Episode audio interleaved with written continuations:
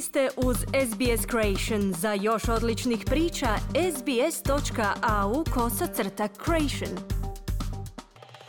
Za SBS na hrvatskom Ana Solomon. U današnjem prilogu govorimo o australskoj velikoj reviziji migracijskog sustava u čijem središtu su se našli strani studenti. Vlada se našla pod pritiskom uslijed krize životnih troškova i cjenovno raspoloživog stambenog prostora. Kako bi se uhvatilo u koštac s ovim sve istaknutijim problemima, u vladi su najavili novu migracijsku strategiju.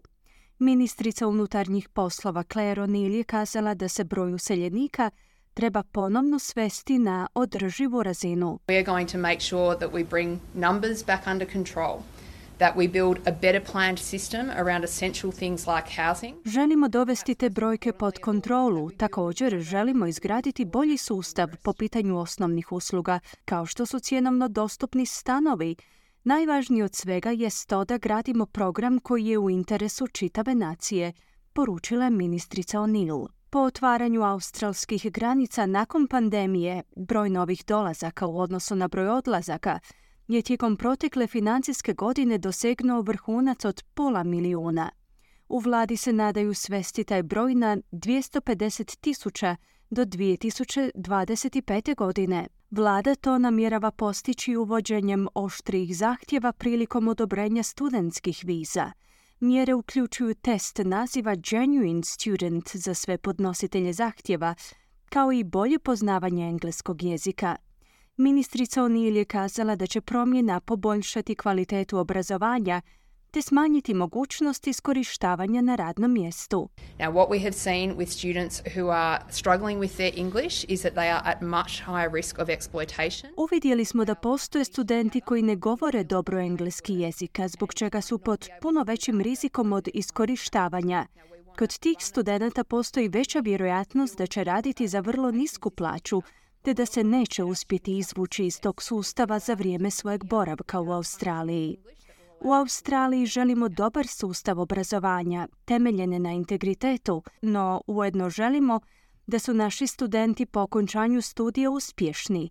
Ne želimo im dozvoliti ulazak u zemlju bez funkcionalnog znanja jezika, koje će im omogućiti zaposlenje, istaknula je ministrica O'Neill. Ova najavljena promjena je izazvala mnoštvo reakcija kod stranih studenata. Harry Dukral je na magisteriju marketinškog menadžmenta pri Australskom nacionalnom sveučilištu.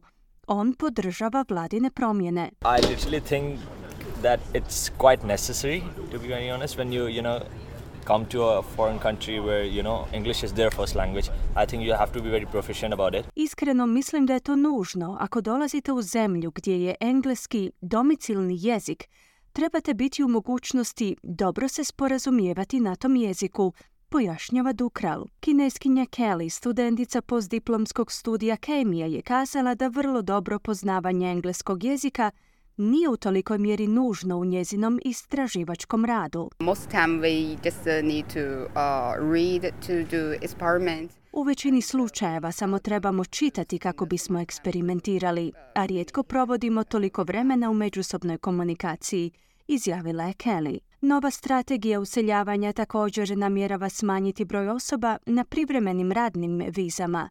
Nova viza pod nazivom Skills in Demand u prijevodu potrebne vještine će zamijeniti nekoliko aktualnih viza. Njome će se, zahvaljujući smanjenom obimu birokracije i potrebnog vremena za obradu, otvoriti put za privlačenje visoko plaćenih i visoko kvalificiranih radnika. To je potez koji je pozdravila izvršna direktorica Australskog tehničkog vijeća Kate Pounder. There are some very deep skill shortages in our economy which when we don't get them right can make it harder to grow our economy, make it hard to create innovative businesses that want to export to the world. And Bilježimo velik nedostatak visoko kvalificirane radne snage u našem gospodarstvu. Ako se s time pravovremeno ne uhvatimo u koštac, to bi moglo otežati rast našeg gospodarstva, kao i pokretanje inovativnih poduzeća koja žele izvoziti u svijet. A u nekim slučajevima ako nemamo primjerice stručnjake za kibernetičku sigurnost, to bi čak moglo ugroziti našu nacionalnu sigurnost. Smatramo stoga da će ova promjena biti doista ključna za izgradnju boljih ekonomskih temelja, istaknule Pounder.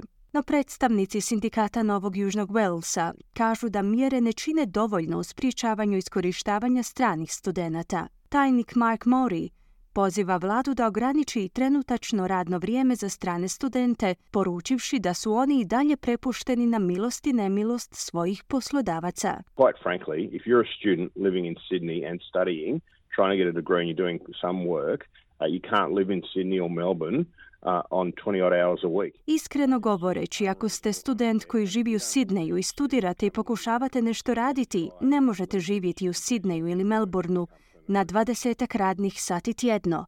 To je jednostavno nerazumno, nepravedno i ne vjerujemo da studenti dolaze ovamo samo kako bi se zaposlili i postali nositelji stalne boravišne dozvole, prokomentirao je Mori. Neki pak okrivljuju migrante za povećanje cijena stanovanja i nižu kvalitetu života u urbanim središtima. Ministar useljavanja vlade u Sjeni Den Tehan je jedan od njih.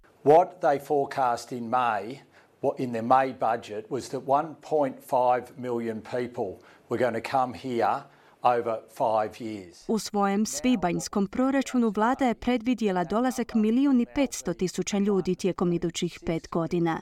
Danas smo saznali da će taj broj biti još i veći.